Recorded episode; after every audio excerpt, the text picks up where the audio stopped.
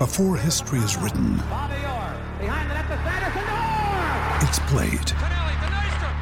Before it's frozen in time, it's fought one shift at a time. Before it's etched in silver, it's carved in ice. What happens next will last forever. The Stanley Cup Final on ABC and ESPN Plus begins Saturday. Another day is here, and you're ready for it. What to wear? Check. Breakfast, lunch, and dinner? Check. Planning for what's next and how to save for it? That's where Bank of America can help.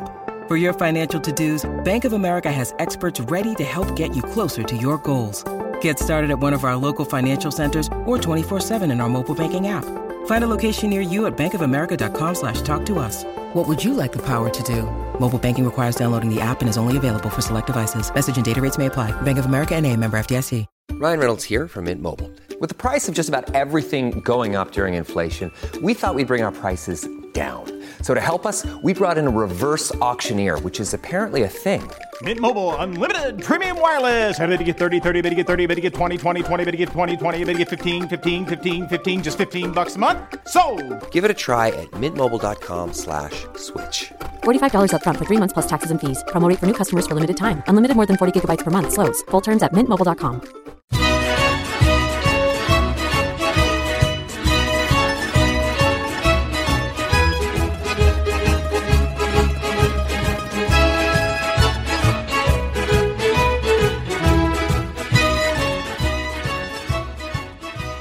Hello and welcome to another edition of the Forza Napoli Calcio podcast.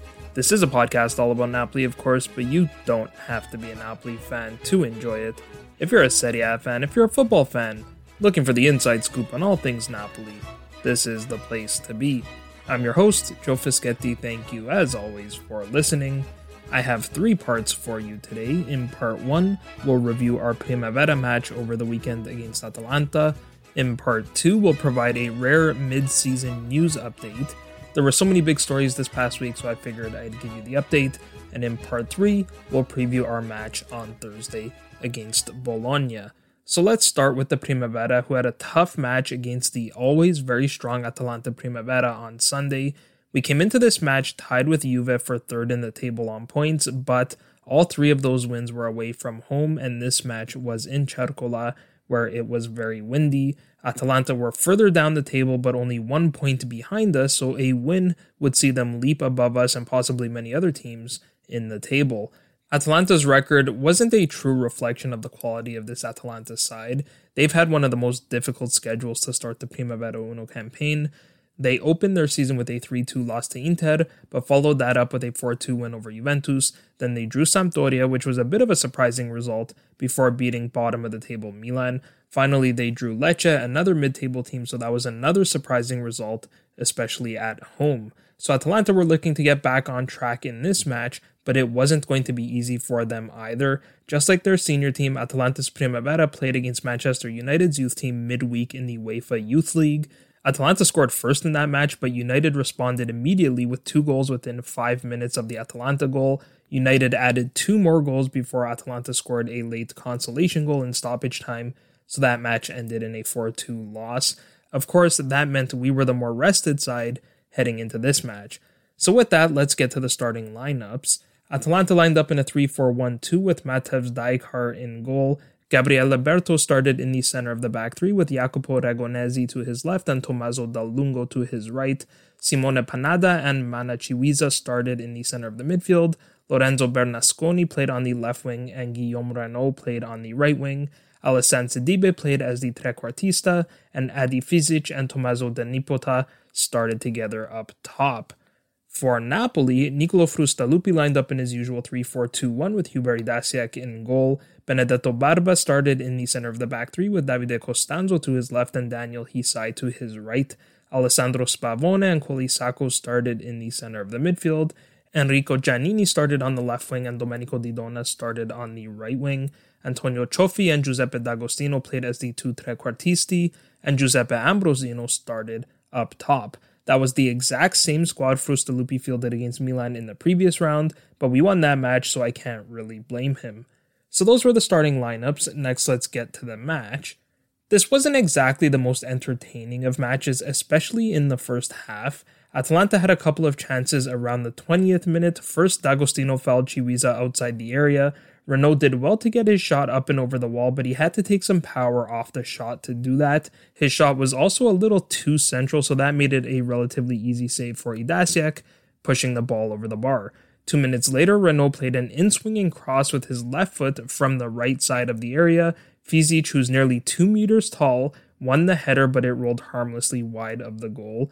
Even though we didn't create too many chances, we did take advantage of our first real chance in the match. Spavone made a really nice tackle on Sidibe 1v1 in our own end. The ball eventually ended up back on Spavone's foot and he dribbled into the area before laying the ball off to Ambrosino. Ambrosino received the pass with his back to goal and teed it up for D'Agostino at the edge of the area. D'Agostino smashed his shot first time off the upright and into the back of the goal. That was D'Agostino's first goal of the 21 22 campaign.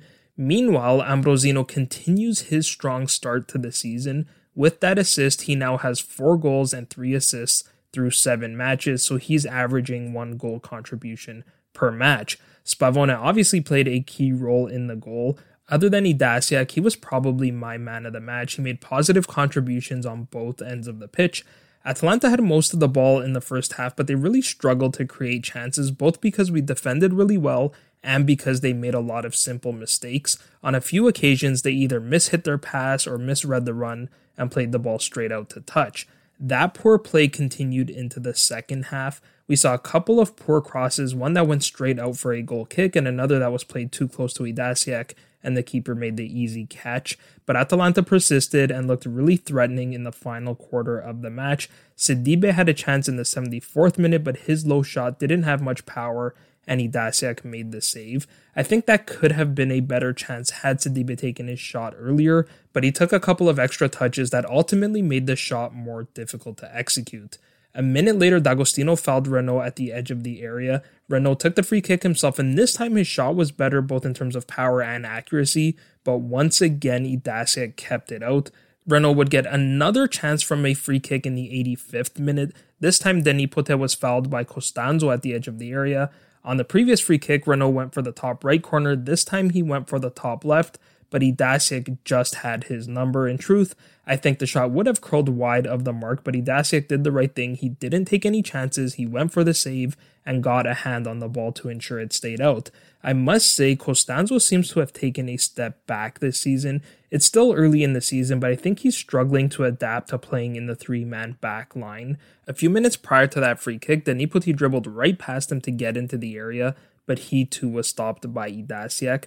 Atalanta's final chance came in the first minute of stoppage time. Substitute Shakur Umar picked up the ball in the area and tested Idasiak, but he was up for that test as well. So you can see why Idasiak was my man of the match. This was his first clean sheet of the season, but he's been in goal for all four of our wins now. Napoli basically had one chance in the entire half, and it didn't come until the final minute of regular time. A couple of substitutes were involved in this play. First, Aziz Toure won the ball deep in our own end and started the break. He sprung Antonio Pesce, who carried through the midfield before playing Di Donna clear on goal. Dajcar was quick off his line to stop the shot and take out Di Donna all at once. Di Donna stayed down for a while, but fortunately, he was able to walk it off. Besides Spavone and Idasiak, a couple of other players impressed me in this match as well. Like Spavone, I thought Giannini played really well at both ends of the pitch. He played the pass to Spavone in the build up to the goal, and he made a couple of important blocks as well. I thought Giovanni Mercurio played well off the bench. He replaced Cioffi with about 20 minutes left to play. Cioffi had a bit of a quiet match. Other than a long range effort in the first half that sailed over the bar, his name wasn't called a whole lot. That's not entirely his fault though, because we spent a lot of time defending in this match. In the end, we got the three points, which is all that matters. We've now improved our record to four wins, no draws, and two losses. Roma drew Empoli 2 2, and Genoa beat Spal 3 1, so the top of the table condensed a little bit. Roma is now on 14 points, one point ahead of Genoa. We remain tied with Juve now on 12 points. Juve beat Bologna 3 2 in their match. Inter beat Hellas Verona 3 0, so they remain one point behind us. And Fiorentina beat Pescara 2 1 to stay one point behind Inter. So through six rounds, only four points separate first from sixth in the table.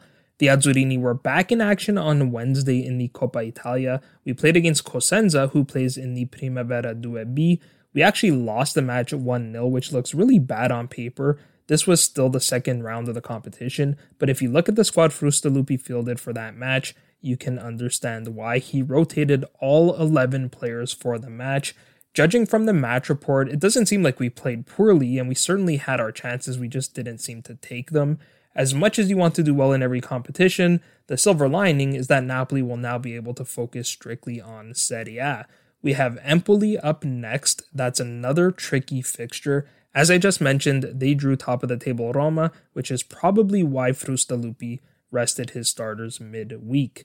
That will do for part one. In part two, we'll cover the latest news.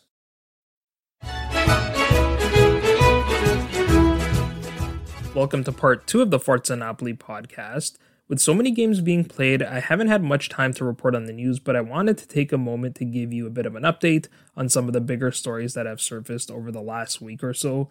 Let's start with the Copa Maradona. We learned this week that a match in honor of the late great Diego Maradona will be played on December 14th, 2021. That's fine, but a lot of fans were shocked to learn, first of all, that the match would be played between Boca Juniors and Barcelona and second of all, that the match would be played at the Mrsool Park in Saudi Arabia. It seemed incomprehensible that a match in honor of Maradona would not involve the club where he was most successful, and that it would not be played at the stadium that was renamed in his honor. Maradona played at Boca for a season at the start and at the end of his career, and he had two very turbulent seasons at Barcelona. He moved to Napoli after those two seasons, and the rest is history. What a lot of people don't know, or at least have not been talking about, is that Napoli were involved in the discussions. According to Calcio Napoli 24, Napoli were originally contacted in September by Juan Ignacio Preda Bergas, the Argentine intermediary appointed by the Arab organizers of the event, but Napoli rejected the proposal because the schedule is already too congested and because of logistical challenges in preparing a trip to Saudi Arabia so close to official commitments. Napoli proposed for the match to be played between December 25th and January 10th, but that schedule didn't work for Boca. It was only then that Barcelona were contacted. Now, you might ask, how is it possible that Barcelona can accommodate a date that Napoli could not? Because they tend to have similar schedules. For Barcelona, this match would be played in between La Liga matches against Osasuna on the 12th and Elche on the 19th. If I had to guess, it's because Barcelona are so desperate for cash that they'll do what they need to do to participate in what could be a very lucrative event. As far as the location goes, I think if the event is being organized by Arabs, it was never going to be played at the Maradona. Napoli is not sitting idle though. Apparently, discussions are ongoing with another of Maradona's former clubs, Argentinos Juniors, to play another friendly in Diego's honor. The clubs aren't able to play the match in 2021, but they're hoping to schedule something in 2022. And I suppose there could still be a Supercopa between the winners of the Euros, Italy, and the winners of the Copa America, Argentina. That's where this idea originally stemmed from, but I haven't heard much about that in a while. Moving on, on Wednesday, Napoli announced a partnership with Chiliz, which is the leading blockchain provider for sports and entertainment. They are also the developer of Socios.com, which is a platform that allows fans to engage with their favorite sports teams and they do that through the use of fan tokens. Now, I am by no means an expert on blockchain technology and cryptocurrencies, but I'll do my best to explain how this works as simply as I possibly can. At its most basic level, blockchain is just a form of digital record keeping that's next to impossible to tamper with. It's the technology running in the background that allows cryptocurrencies to function, and some would argue to function more efficiently than actual currencies. So, what's a cryptocurrency? Quite simply, they are digital currencies. Even if you know nothing about this stuff, you've probably heard of Bitcoin, which is just an example of a cryptocurrency. Again, blockchain is digital record keeping, so cryptocurrencies leverage that technology to record transaction information like who the buyer is, who the seller is, and how much currency is exchanging hands. So that brings us to fan tokens. Fan tokens are just another form of cryptocurrency. Various sports teams have their own fan tokens, including Serie A clubs. Inter, Roma, Juventus, and Bologna all have fan tokens through Socios. Lazio has fan tokens through Binance, which is a cryptocurrency exchange. Like any exchange, Binance is a place to buy or sell things, and in this case, the thing you're buying and selling is cryptocurrency. To better understand fan tokens and what they do, I think it would be useful for me to quickly explain how to get them. First, you download the Socios app, then you use your debit card or your credit card to purchase Chiliz dollars. Chiliz dollars are just Socios cryptocurrency. Then with your Chiliz dollars, you can purchase fan tokens. At the moment, one US dollar is worth about 3.4 Chiliz dollars. Napoli fan tokens are not currently available. There will be a fan token offering where a limited number of Napoli fan tokens will be available for purchase. Usually, these offerings last about two days, and fan tokens typically cost 2 euros in the fan token offering, or about $2.30 US. After the fan token offering, the value of fan tokens is dictated by supply and demand. Once you have fan tokens, then you can begin to interact with the club. You often see clubs say that fans can influence decisions of the club. That's true, but I think they oversell that a little bit. If you think you're going to influence things like starting lineups, think again. Instead, you might be able to influence things like what song should be played when the team scores or the decals on the team bus. Of course, the more fan tokens you have, the more influence you have. Fan tokens also give you the opportunity to participate in quizzes and contests, which then gives you the opportunity to win prizes like access to exclusive events. So that's Napoli fan tokens. Hopefully that wasn't too confusing, but if you want more information, send me a DM and I'll do my best to help. In other news, earlier in the week we learned that the Supercoppa Italiana was likely to be scheduled for January 5th. Of course, that would mean that the Juve Napoli match would have to be rescheduled, as would Bologna Inter. For Napoli fans, this was great news because we were expecting to not have three key players in Victor Osimhen, Frank Zambo Anguissa, and Kalidou Koulibaly, who would be off at the Africa Cup of Nations. It was possible that the rescheduled match would still be played during AFCON, but that seemed very unlikely. That would only happen if Juve and Napoli were knocked out of the Coppa Italia in the round of 16, which would then free up February 9th for this match. Otherwise, the match would likely be played much later in the season, once both teams were eliminated from the Coppa Italia or from their respective European competitions. If this match was rescheduled, it would be the second year in a row that the Juve Napoli game would be moved. Of course, last season we had the whole drama with the Napoli ASL not permitting Napoli to travel due to COVID protocols. It just so happens that in both cases, Napoli would have benefited. We know the club has asked the league for postponements due to AFCON, so I couldn't help but wonder if this decision might have been influenced by those requests. I'm sure there would be some who would suggest that this was all orchestrated by De Laurentiis and that he got his way again. But then on Thursday, Il Mattino reported that the Supercoppa would actually be played a week later, so at least for the moment, we're back to playing Juve on the 6th without our African players. Even though we would have benefited from moving the Juve game, I really don't understand why the Supercoppa must be played in January. Those of you who have been listening to the pod for a while know that I'm not very fond of the Supercoppa. Yes, it's a cup, but it's a one match tournament. It doesn't carry any weight, and by that I mean the winner isn't then declared the official best team in Italy. Even if Juve happened to beat Inter this year, I think we would all agree that Inter were the better team than Juve last season. Finally, this game can be played any time. We should be looking at the calendar to see when we can fit the Supercoppa into the schedule, not disrupting the Serie A fixture list and then trying to find a replacement date for Serie A games. Sticking with the Africa Cup of Nations, there have also been reports this week that the competition was at risk of being cancelled. There have been various reasons reported for why the event could be cancelled. One is that the host nation, Cameroon, does not have adequate facilities to host the event. Another is that it's too risky for them to host the event in Cameroon because of the current state of COVID in the country. Finally, there was also a report that the event could be cancelled because the president of FECAFOOT, which is Cameroon's football federation, is in his role illegally. None of those concerns appear to be a real threat to the event, though. Our friend Mo posted some screenshots from an article on modernghana.com indicating that, despite concerns that areas still need some attention, the Confederation of African Football has signed an organizing association agreement with Cameroon to host the event.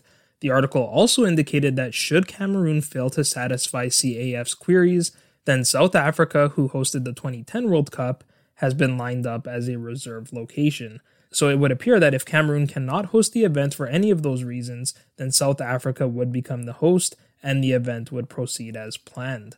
Finally, there have been reports that De Laurentiis has asked for the league to release the VAR files for the decision to award Juve a penalty at the end of the Derby d'Italia. Supposedly, Inter have requested the files as well. I presume by VAR files they mean the audio and video recordings. Now, I saw a lot of Juventini suggesting that this was typical De Laurentiis drama and controversy. It was pretty much the same crowd who were convinced that De Laurentiis influenced the decision of the local ASL to restrict travel last season. I think some people are wrongfully assuming that De Laurentiis wants Juventus to be given a loss in the derby. I highly doubt that. Napoli actually benefited from the draw, so why would he want to change that? I think the reason is because he genuinely wants to understand why that penalty was awarded to Juve and how those discussions proceeded.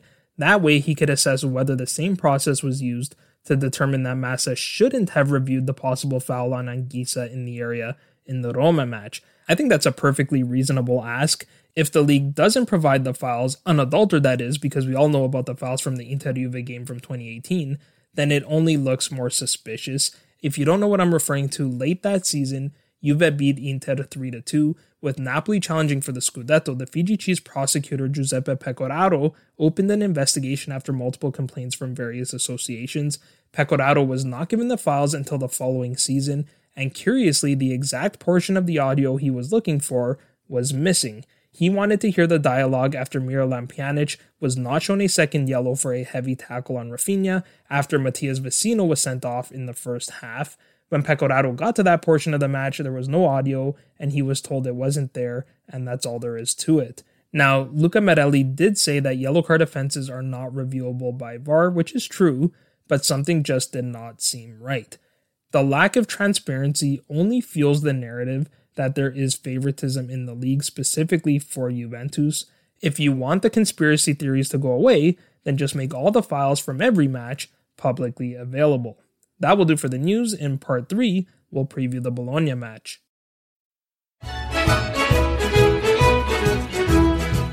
Welcome to part 3 of the Forza Napoli podcast. We'll close the pod with a quick preview of the Bologna match on Thursday. At the start of this round, Bologna were sitting ninth in the table with a record of three wins, three draws, and three losses. Bologna's results have been all over the place, which makes them very difficult to predict. Against the bigger clubs, they tied Atalanta, though we could probably chalk that up to Atalanta's usual slow starts. Then they got trounced by Inter 6 1 before beating Lazio 3 0. Their most recent match was the wildest of all, a 4 2 loss to Milan. They fell behind in the 16th minute on a goal by Rafael Leao, whose shot took a rather unfortunate deflection. Then Adama Soumaoro was sent off. Davide Calabria doubled Milan's lead 10 minutes before the break, so at the half, the match seemed all but over. Instead, Bologna scored twice in the first seven minutes of the second half, while down a man, but only six minutes after equalizing, Roberto Soriano was sent off, so Bologna played for over half an hour with only nine men. They managed to hold Milan off until the 84th minute before Ismail Bennacer scored a brilliant goal. Then Zlatan Ibrahimovic put the match away in stoppage time. So those were their performances against the top seven teams. The results against the teams outside of the top seven have been equally all over the place. They have wins against Salernitana and Hellas Verona, draws against Genoa and Udinese, and a loss to Empoli. Sinisa Mihailovic's formations are just as unpredictable as his results. In Bologna's first six matches, he used a 4 2 3 1, then he played one match in a 3 5 2 before switching to a 3 4 2 1 for the last two. I'm not sure if the changes in formation have really worked though. Curiously, Bologna have not repeated the same result two matches in a row. That is, they have not recorded consecutive wins, consecutive draws, or consecutive losses at any point in the season. So, with that, let's get to the starting lineups. As I said, Mihailovic used a 3 4 2 1 in Bologna's last two matches, so that seems to be the preferred formation at the moment. However, with so many key players missing, Bologna are expected to line up in the 3 5 2. With Soumaoro suspended, we should see Gary Medel in the center of the back three, with Artur Theate to his left and Marco De Silvestri to his right. Mihailovic started the same midfield for his last two matches, he played Nicolas Dominguez and Mattias Svanberg in the center of the midfield with Aaron Hickey on the left wing and Lorenzo De Silvestri on the right wing. Dominguez, Svanberg, and Hickey are all young. Dominguez is the oldest of the three at 23 years old, so all three should be fit to start again on short rest. In the 3 5 2, Hickey would play as the left wing back, and with De Silvestri playing in the back three, we should see Andreas Skov Olsen play as the right wing back. Dominguez and Svanberg are expected to be joined by Jerdy Schouten in the center of the midfield. Schouten returned from injury to play 27 minutes against Milan. That was his first action since match day one, so he's missed a total of six matches. Finally, with Roberto Soriano also suspended and Marko Arnautovic injured, we should see Riccardo Orsolini start alongside Musa Barrow as the two strikers. For Napoli, Luciano Spalletti will not be on the bench for this one. He'll be serving his suspension for the red card he received at the end of the Roma match. Instead, his assistant Marco Domenichini should be on the touchline. Domenichini's men will line up in either the 4 2 3 1 or the 4 3 3, depending on who starts. Everything I've read in the papers suggests that we're going to play a team very similar to our best 11. I suspect that's because we play Salernitana next, so we can rotate for that match. So just for fun, I'll give you an 11 that I would like to see play this match, but it's not the lineup that I actually expect to play. Even though Alex Meret has started the last three midweek fixtures, they were all in the Europa League. As this is a Serie A match, I'll go with David Ospina to start in goal. I would like to see some rotation at center back with Costas Manolas starting over Amir Rrahmani. Mario Rui played at the weekend, but he was suspended for the Legia Warsaw match, so I think he's reasonably well rested and will start again at left back. With Kevin Malcuit still recovering from injury, we should see Giovanni Di Lorenzo start at right back. I think Diego Demme played well enough against Legia Warsaw to earn himself a start in this one, which would allow one of Fabian Ruiz and Frank Zambo Anguissa to rest. Since Fabian rested against Legia, I would rest Anguissa for this match.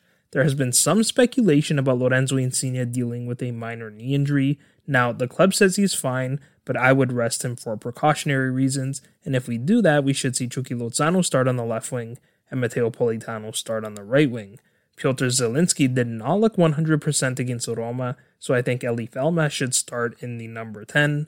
Finally, I think Victor Osimhen should start again at striker. If not, I think we could see Andrea Petagna get a start. Obviously, Mertens is another option, but he really struggled off the bench last match, so I have a feeling Spalletti will start using Petagna a little bit more. So those are our starting lineups. Next, let's get to our three keys to the match. My first key to the match is probably an obvious one, and that is that we need to stop Musa Barrow. How this man has not started and played the full 90 minutes in every match this season boggles my mind. He wasn't even in the matchday squad against Atalanta, and he was on the bench against Inter. Mihailovic did eventually come to his senses, and Barrow is paying him back for it. He's scored a goal in each of his last four matches now, and he's added three assists in the process. Mihailovic said in his pre match conference that with Arnautovic out, Barrow would become the first striker and Orsolini would become the second striker. So Barrow will have an even greater responsibility to score goals. I suspect he will be Koulibaly's responsibility to mark, but I think Barrow is probably the reason why Rrahmani will start over Manolas. I think it will be really important to keep him in front of our center backs. He's very quick, so I think if he can get behind our center backs, that's where he's most likely to cause problems. My second key to the match is that we should not underestimate Bologna just because they are missing key players. Yes, Soumaoro, Soriano, and Arnautovic are all very important, but I quite like the depth options Bologna have in their squad. Theate has looked good, and Mihailovic spoke very highly of him in his pre-match conferenza. Schouten and Skov Olsen are starting quality players in the midfield, and Orsolini I think can be dangerous enough up top. We fell victim to this twice last season under Gattuso. First, we lost to an AZ Alkmaar team in the Europa League, and they were missing almost their entire starting 11 due to COVID. Then we lost to a Sassuolo team playing without Francesco Caputo, Domenico Berardi, and Gregoire Defrel. So for me, this will be another opportunity to test the mental strength of Luciano Spalletti's Napoli, especially without the Mister by their side. We did already lose to a Spartak Moscow side, missing some key players as well, but it's hard to chalk that one up to underestimating our opponent because we played most of that match with only 10 men. My final key to the match is somewhat along the same vein that is, we need to focus on this match alone and not worry about anything else, especially the other results. This is the final match of the round, so it comes with the added pressure of knowing the outcomes of all the other matches and it doesn't help that pretty much all of the favorites won their matches. Juve were the only top 7 team to lose after conceding a last minute goal to Sassuolo. Lazio got an important win over Fiorentina, who are nipping at the heels at the top 7. Roma came from behind to beat a Cagliari team that always seems to give them a tough time. Inter beat Empoli 2 0 and on Wednesday, Milan beat Torino. Once again, they didn't play particularly well, but all that matters is the three points, and again, they found a way to collect all three.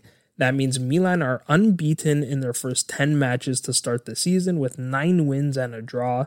With us not having played yet, Milan is once again temporarily top of the table, which again puts a bit of added pressure on us. For my prediction, I'm going to go with a bold 4 1 victory. I'll give Osimhen a brace, and I'll give the other two goals to Lozano and Rrahmani, and I'll give Musa Barrow the goal for Bologna. I look at this Bologna backline, and I think that Soumaoro's suspension is really going to hurt them. I do not see any players who can stop Victor. The challenge for us will be to stretch Bologna's backline because I fully expect those wingbacks to drop and defend in a back five. I know Spalletti won't be on the touchline, but I do expect the players to be well drilled to the point where they can go out and dominate this match even without Spalletti there. Plus, Domenichini is no slouch and he's been working with Spalletti for a very long time. I think the players will have added motivation from the draw to Roma, which ended our perfect start to the season, so they'll be eager to get back to winning ways. Osimhen will be eager to get back to scoring goals and creating scoring opportunities for his teammates. And finally, Bologna have an abysmal record playing outside of Emilia Romagna. They've only collected two points so far this season away from home. All of their wins have been at the Dall'Ara. In fact, that loss to Milan was their first loss at home this season. So that will do for this preview. I hope you enjoyed the match. That will also do it for this episode. If you liked what you heard, please share it with a friend and leave us a review on your favorite podcast platform. As always, if you need to get a hold of me, you can find me on Twitter at Joe underscore Fischetti5, or you can find the podcast on Twitter, Instagram, and Facebook at Forza Napoli Pod. I'll be back in a couple of days to review this match and to preview our next one, which is against Salernitana. But until then, I'm Joe Fischetti. Forza Napoli sempre!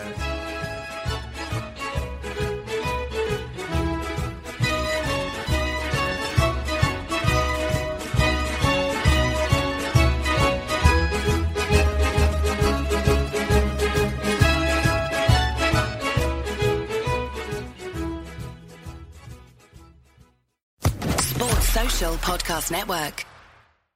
With Lucky Land slots, you can get lucky just about anywhere. Dearly beloved, we are gathered here today to. Has anyone seen the bride and groom? Sorry, sorry, we're here. We were getting lucky in the limo and we lost track of time. No, Lucky Land Casino, with cash prizes that add up quicker than a guest registry. In that case, I pronounce you lucky. Play for free at LuckyLandSlots.com. Daily bonuses are waiting. No purchase necessary. Void where prohibited by law. 18 plus. Terms and conditions apply. See website for details.